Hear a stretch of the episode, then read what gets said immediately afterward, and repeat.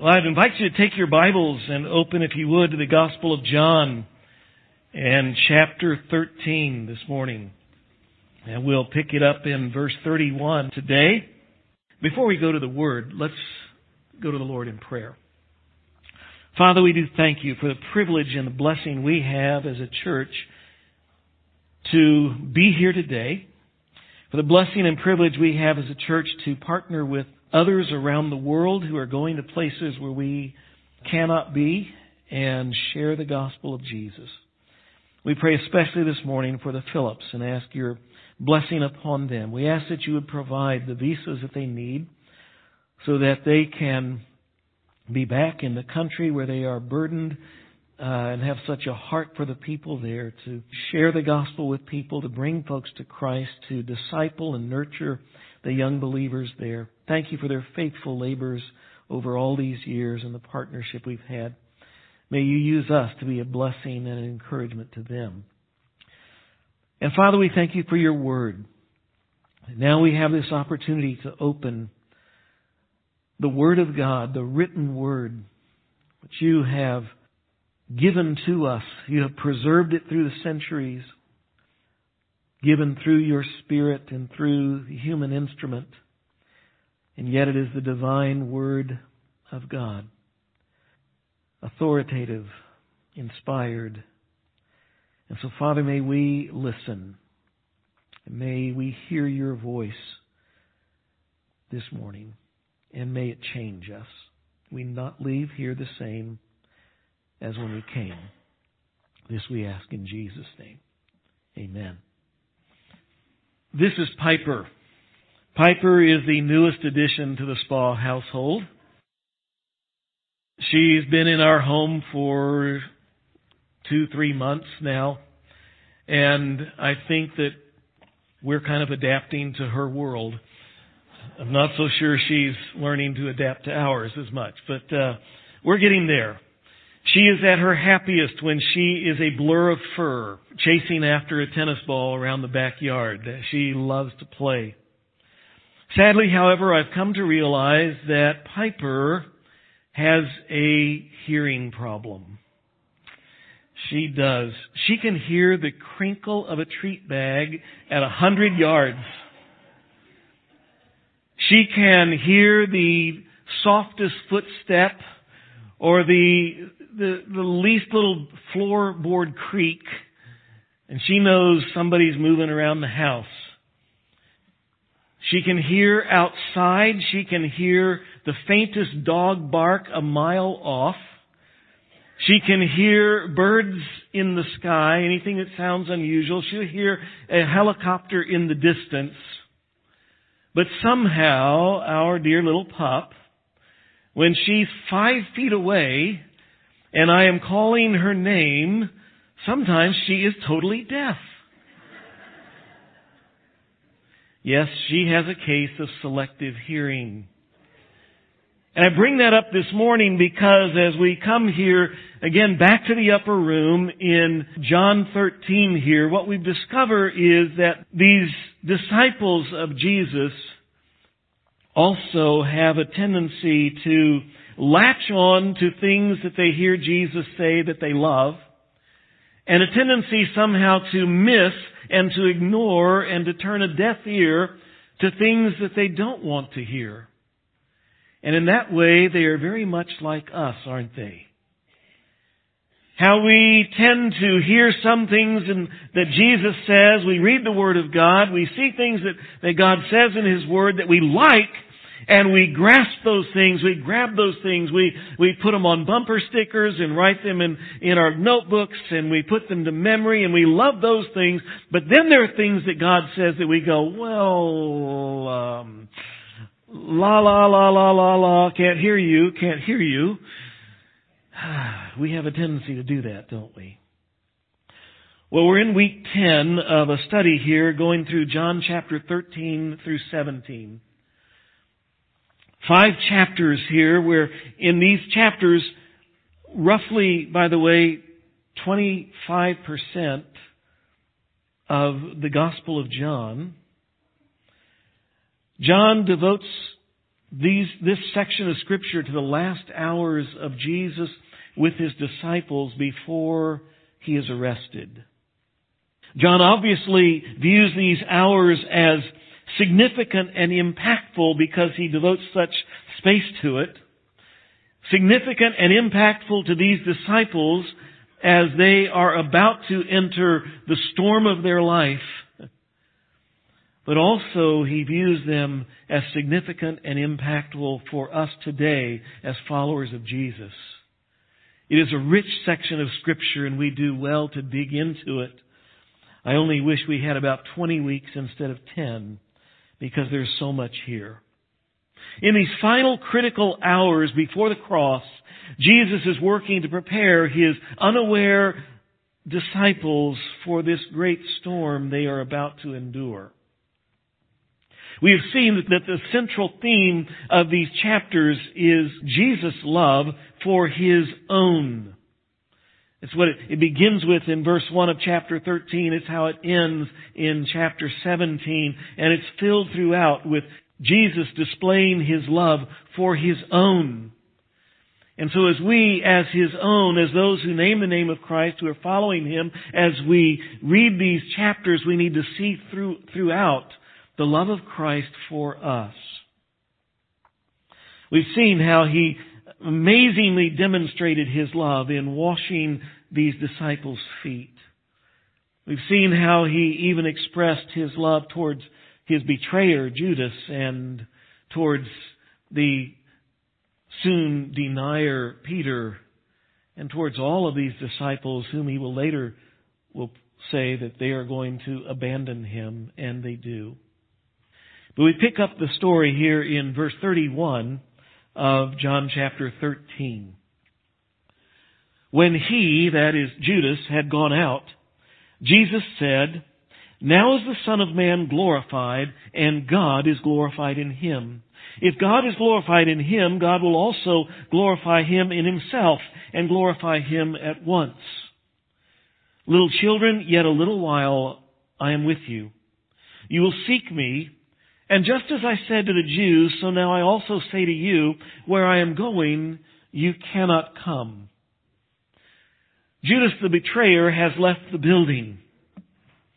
And Jesus, in his love, is trying to tell these beloved disciples another big point, but their selective hearing has them perplexed and bewildered and unable to grasp much of what Jesus is saying. Now, I'm going to read some more verses from beyond our passage today, but in this whole section of John uh, 13 to 15. And I want to see if you can pick up this big point that Jesus wants to get across this night. Listen carefully. It's rather subtle. Okay? John 14 verse 2. In my Father's house are many rooms. If it were not so, I would have told you, I am going there to prepare a place for you. John 14 verse 18, I will not leave you as orphans, I will come to you. John 14 verse 25, these things I have spoken to you while I am still with you.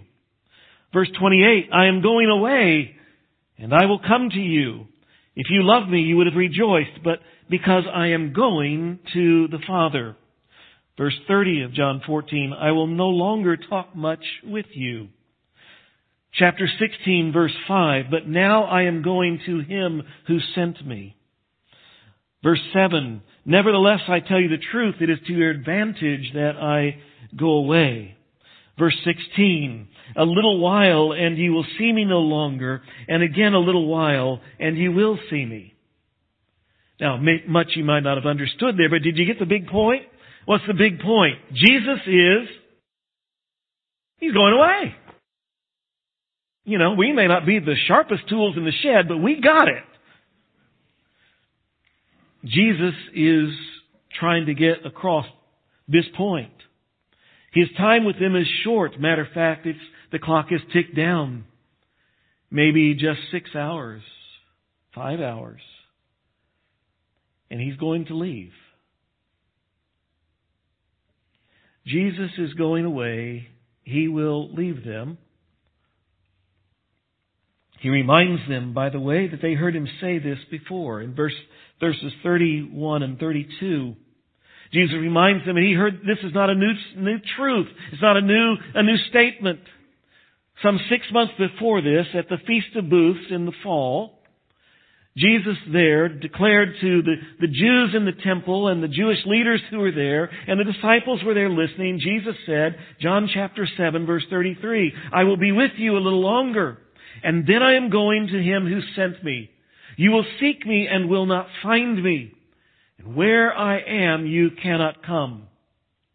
He came back the next day and made a similar statement recorded in John chapter 8.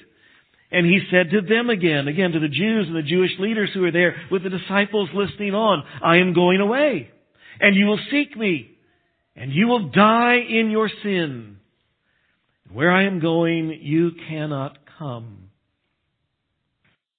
This night in the upper room so far has not going, gone very well for the disciples. It has not been the Passover feast, the Passover party that they were hoping for, that they were expecting. It began by taking a rather embarrassing turn as they gathered in the room and began to talk and, and first the disciples are there almost immediately they begin getting into a little banter and a little argument and dispute about who among them is the greatest. And Jesus gets up and begins to wash their feet because they were all too proud and too self-absorbed to take care of what was an obvious oversight. And then Jesus had announced that there was a betrayer among them. And then Luke's gospel records that during the meal Jesus kept making these statements that we might think were morbid or morose. Jesus says, I will not eat this meal with you again until the kingdom. Jesus said, this is my body for you. This cup is my blood, the blood of the new covenant shed for you. And now Jesus says, I'm going away, and you can't come. You know, I think they have a pretty good inkling what Jesus is talking about. I think the clues aren't that subtle. I think they get it, but they don't want to face it. They don't want to deal with it. And so, you know, because it's, it's too frightening, it's too upsetting, it's too personally disastrous. If Jesus is gone, what does that mean to us and our last three years and what is, you know, have we been wrong? And so rather than deal with that, they're practicing this selective hearing. Jesus is talking and they're going la la la la la la la. Can't hear you. It's the elephant in the room. Again, later this evening, John chapter 16 verse 5, Jesus says this, Now I am going to him who sent me. And none of you asks me, where are you going? Jesus is saying, I've been saying now, this is like time number 10, I'm going away. And none of you are asking, where are you going? His point is, you're not asking not because you haven't heard me, but because you don't want to know. You don't want the answer. You're tuning this out. Now reality is, somebody had asked early on. It was Peter. We read the verses last week, but it's, it's just following this where we are. Down in chapter 13 where Peter asks in verse 36, Lord, where are you going? Peter started questioning, and as he did so, he's saying, Jesus said, well, where I'm going, you can't come. And Peter said, well, Lord, why can't I come? I'll follow you anywhere, even to death. I will die with you, Jesus. I will die for you. There's nowhere I won't go for you. And Jesus, you recall, we read this passage last week, Jesus said, Peter, before this night is over, before the cock crows in the morning, you will deny me three times. Peter really meant it when he said, Jesus, I will follow you anywhere. Jesus, I will die for you. He meant it and his, and his pride is, I think, hurt here. My guess, because Peter just goes dark. He goes silent. He doesn't ask anything else. He doesn't say anything else for a good long while till they get out of the upper room. And I think because Peter goes silent on this, everybody else goes silent too. We're not going there.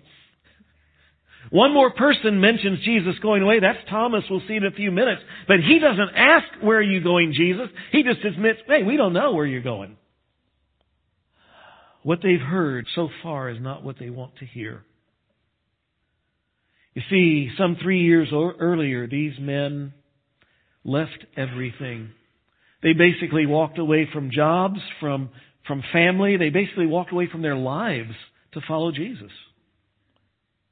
They tied up everything that they had in one basket here. They put it all there in Jesus.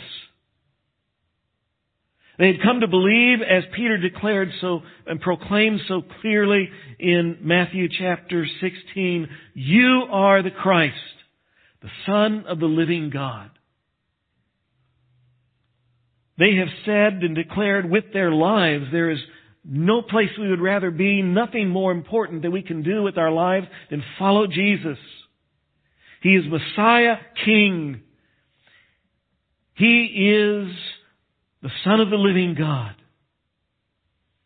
And they've been waiting and looking for Jesus to set up His kingdom as the Messiah is prophesied to do.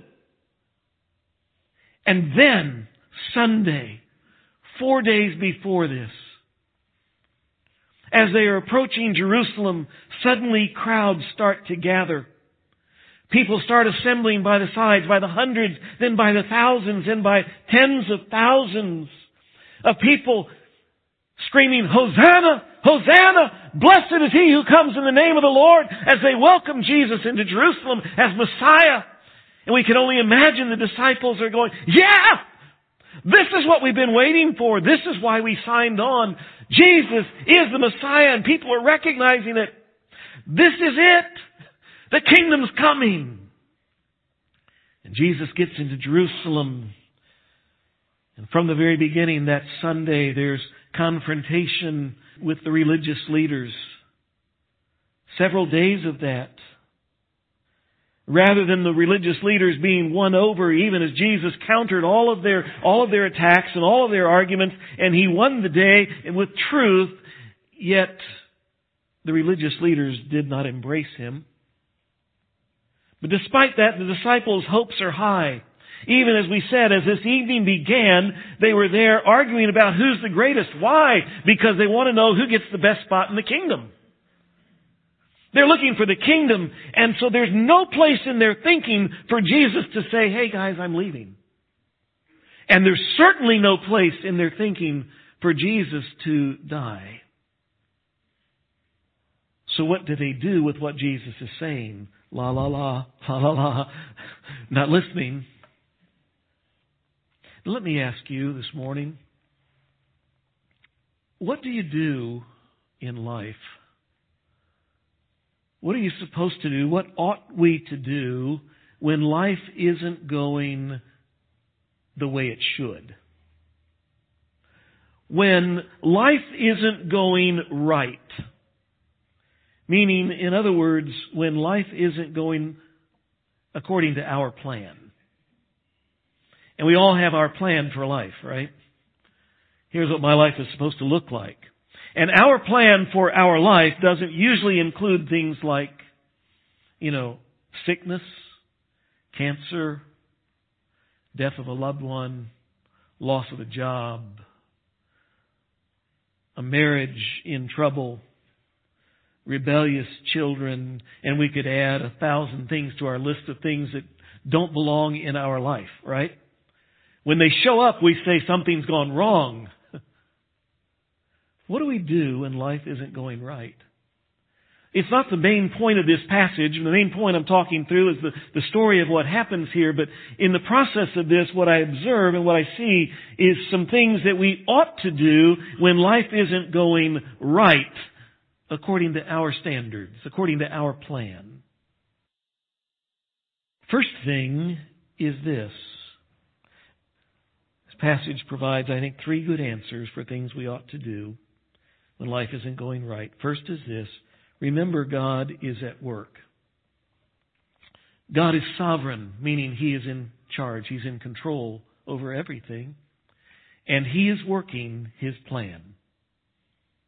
His good and righteous plan.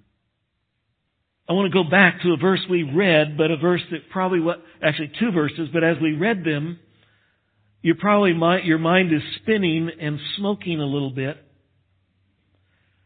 Notice, go back to verse 31. When he, Judas, had gone out, Jesus said, Now is the Son of Man glorified, and God is glorified in him. If God is glorified in him, God will also glorify him in himself and glorify him at once. Amen. Let's go home. That's just clear as mud, isn't it? You have to really think through that one a lot. But here's one thing you don't have to think through very clearly to know notice that there's an awful lot of glory in those two verses, isn't there? Five times it's talking about glory. Someone's getting glorified here through this. And what is it? See, it's a statement the disciples won't understand. They won't be able to process this till much later. But see, Judas had gone out. Judas just walked out the door. And Jesus says, there's glory coming. What he means is this Judas is now on his way to betray Jesus, and the wheels are set in motion that will inevitably move Jesus to the cross. From a human standpoint, from a human point of view, what is about to happen to Jesus is the ultimate disgrace. What is about to happen to Jesus is the ultimate humiliation. What is about to happen to Jesus is the ultimate defeat. But Jesus here looks past the suffering, he looks past the humiliation to the cross, and there he sees glory.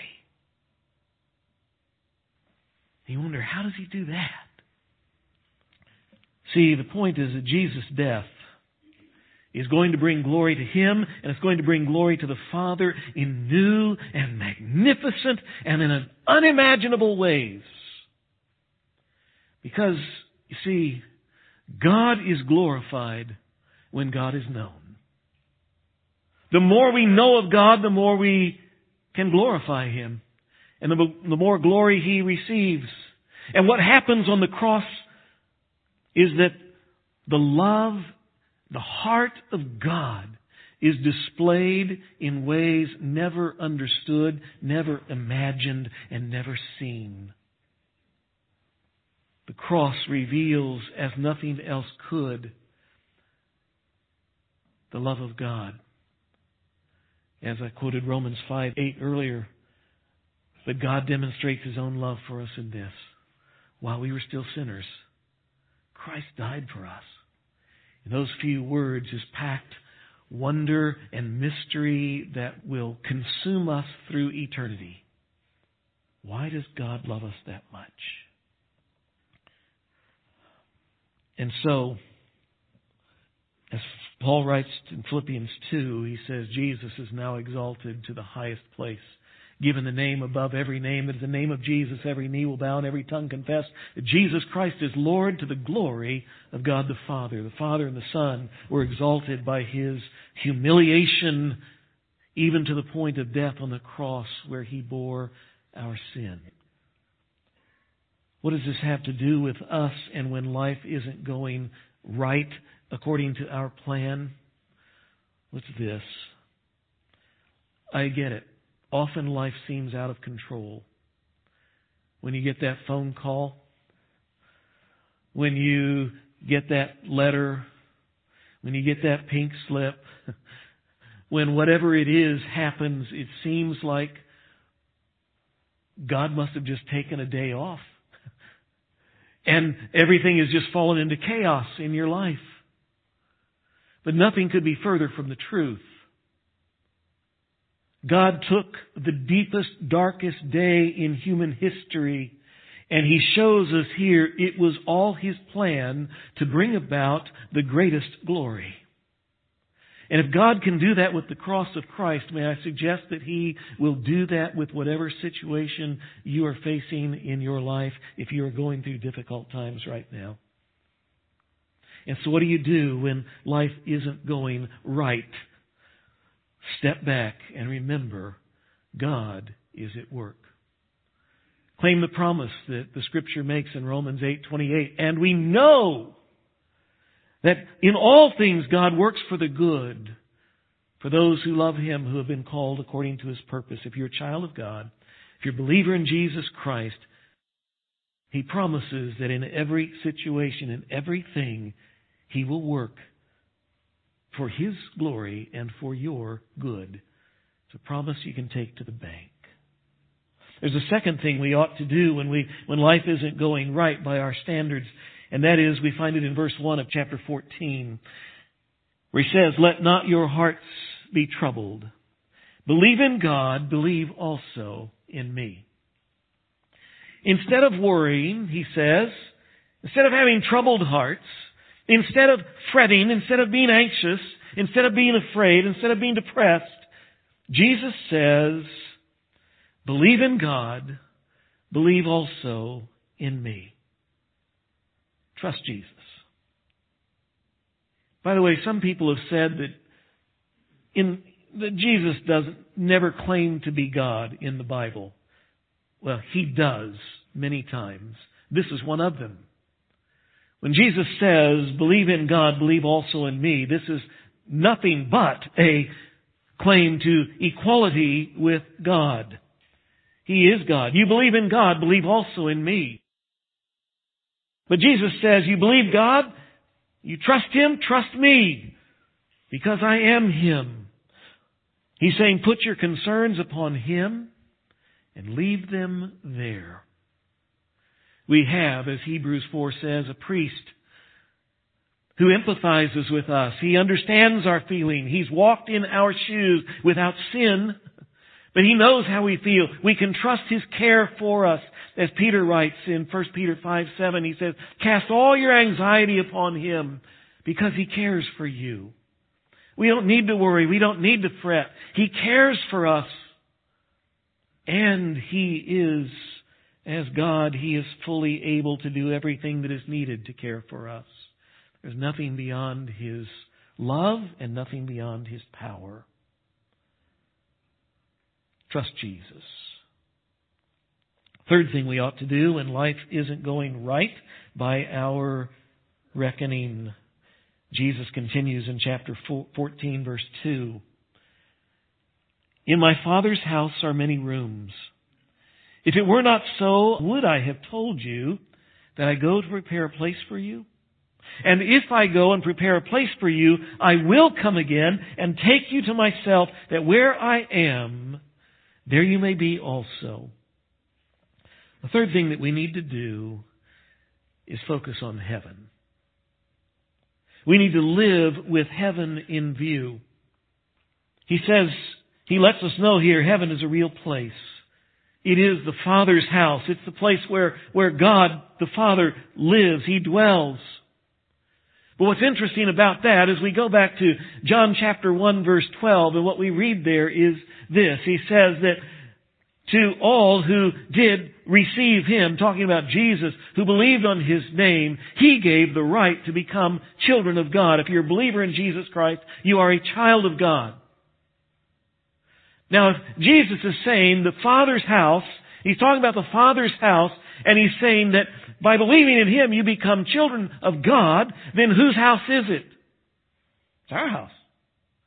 The Father's house is our house too. Matter of fact, it's a, it's a house that not only is his house, but he's got places for us there. He says, in my father's house there are many dwelling places, many rooms. King James said mansions. I doubt that they're big, you know, 60 acre spreads with big columned houses or whatever, that type of mansions. But they're mansions, meaning it's a, it's a room, it's a dwelling place. It's near God. That makes it prime real estate. Here's the point. The point is there's a place for you. It's your house too. It's my house too. The point is, this world isn't our home. When we become followers of Jesus Christ, the scripture says our citizenship has been transferred to heaven. And that's what Jesus is saying here. You've got a home in heaven in the Father's house. And Jesus is saying, I'm going there now to get a place ready for you. He's been doing that for about 2,000 years now. I think that means it's going to be pretty special. Jesus is personalizing and customizing it. The one who knows us, who knows the number of hairs on our head, I think is getting those rooms ready exactly for each one of us. We'll walk into it and say, it's perfect. Absolutely perfect. There's so much more about that, but here's the big point. Jesus says, I'm leaving, but I am coming back to take you to be with me. And the point is, we'll never have to be separated again. Forever. It's good. You know, so much of the time when we're traveling, we're trying to go somewhere special. Well, let me just put it this. I'll, I'll just say, let's say you love Colorado. You love the hiking. You love the skiing. Colorado is awesome. If you're going to get to Colorado from St. Louis, you got to drive through Kansas. You ever been to Kansas? Kansas is what you endure to get to Colorado. No offense, those of you from Kansas. And if you're watching from Kansas, then you know what I'm talking about. Uh, truth is, I grew up in Texas, and West Texas is no better. Just honest truth. But Kansas fit the illustration. You know, my point is this. Jesus is saying, live with heaven in view. When we live with heaven in view, the stuff of this earth, the problems of this earth, the sufferings of this earth, the trials of this earth, they aren't such a big deal. Two reasons. They're only temporary. And Jesus is saying you got a guaranteed spot in heaven. You know, when, when our end destination is glorious and guaranteed, we can put up with almost anything. Can't we? Whatever you're facing right now, if heaven is your destination, getting there makes everything here worthwhile. Which raises one big question. How do I know I'm going to heaven? Verse 4. Jesus said, And you know the way to where I'm going. And Thomas said to him, Lord, we don't know where you're going. How can we know the way? He doesn't ask Jesus where he's going. He just says, Jesus, I'm not asking, but we don't know. And if we don't know where you're going, how can we know the way? And Jesus, I love that he asked the question because Jesus gives a beautiful answer, an answer we need so much. Thomas hasn't figured out Jesus' talk about heaven, but we know Jesus' talk about heaven. And Jesus is going to tell us, how do you know you're getting to heaven? Can you know you're going to heaven? I guarantee if you go out today and you start asking people out there, do you believe in heaven? Yeah. How do you get there? You will find very few people who know. But Jesus tells the answer right here. There it is, verse 6. Jesus said to him, I am the way and the truth and the life. No one comes to the Father except through me. The answer to how do you know you're getting to heaven, how can you get to heaven, the answer is Jesus. Jesus. And Jesus makes four absolute and exclusive statements about himself. When he makes absolute and exclusive statements, it means something. It means we can look at those statements and we say either he is or he isn't. If he is them, we can believe him. If he's not these things, then we write him off. And Jesus right there draws a line in the sand and says, you need to choose about Jesus. Don't play games with Jesus. He is either real or he's fake. He is either the Son of God or an impostor. He is a Savior or he is useless. Which is he? Jesus says here, I am the way. He doesn't say, I am a way, I am one of many ways. Any religion will do, just be sincere. He says, I am the way. He says, I am the truth. We live in a world where they say there is no absolute truth. There's your truth and my truth and his truth and her truth and their truth and, and whatever. And Jesus says, no. Truth is very narrow. It is either true or false. And he says, I am the truth. And Jesus says, I am the life. Jesus is the only source of eternal life. John 11, 26. I am the resurrection and the life. He who believes in me will live even though he dies. There's resurrection. John chapter 3 verse 16 says, For God so loved the world that He gave His one and only Son, that whoever believes in Him will not perish, but have everlasting life. He has said it positively, now He says it negatively, just to make sure it's absolutely crystal clear. He says, no one comes to the Father, no one gets to heaven except through me. There is no way to heaven except Jesus Christ. John chapter 3 verse 18, just two verses down from verse 16. He says, whoever believes in Him, in Jesus, is not condemned. But whoever does not believe is condemned already because he has not believed in the name of the only Son of God. Jesus in the Bible could not be clearer. You can know that you have a future in heaven. Guaranteed. It's not about how many good works you do. It's not about doing enough good works. It's not about joining the right church. You know, get your membership in at the Chapel of the Lake and we'll get you an inside track and you'll get into heaven. It's not about giving money to some preacher somewhere. The Bible could not be clearer Salvation, heaven, is a gift from God that can only be received by putting your faith and trust in Jesus Christ, the Lamb of God, who gave His life on the cross and paid there the penalty of our sin as God poured out all the wrath of His righteous anger upon our sin on Jesus there. Putting our faith in Him who rose from the dead which was God's stamp of approval. The, sacrifice was sufficient. If you're here this morning, if you're watching online, you've never put your faith and trust in Jesus Christ, I urge you, I call you, Jesus calls you, trust in Him. If you're listening this morning, you're already trusting Jesus Christ as your Savior. This passage stands as a great and valuable and essential reminder.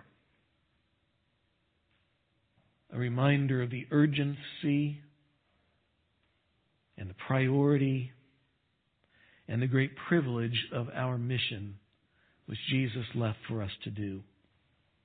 Apart from Jesus Christ, people have no hope of heaven. And Jesus has committed to us the ministry of reconciliation. God making his appeal to man be reconciled to him through Jesus Christ. He's appointed us to be his mouthpieces. How we need to be busy about the work. Praying, giving, going, speaking, sharing the good news of Christ. All of that in those few words from Jesus. Let's pray. Father, what important, important words are here. For one thing, there may be someone within the sound of my voice who has yet to put their faith and trust in Christ. They now have heard the good news of Jesus. They have heard how you loved us so much even while we, we were sinners. God became man. Emmanuel, God with us. Jesus, the Son of God, came to pay the price that we might have life and heaven through Him. May they put their trust in you even now. Father, all of us who name the name, we confess to you even right now how often we get sidetracked on things that are so unimportant. How often we get wrapped up in the fact that life isn't going right. It's not going according to our plan. Not going according to what we want, and we forget to ask, what are you wanting? How can we serve you where we are in the situations that we are in? And we simply bring our troubles to you and place them in your hands and let you deal with those. And we ask, what can I do now? Father, may we be busy and may we be effective in the ministry of the gospel which you have given to us, both for your honor and for the good and the glory of your kingdom, for the good of your church and for our own good as well. We ask these things. Amen.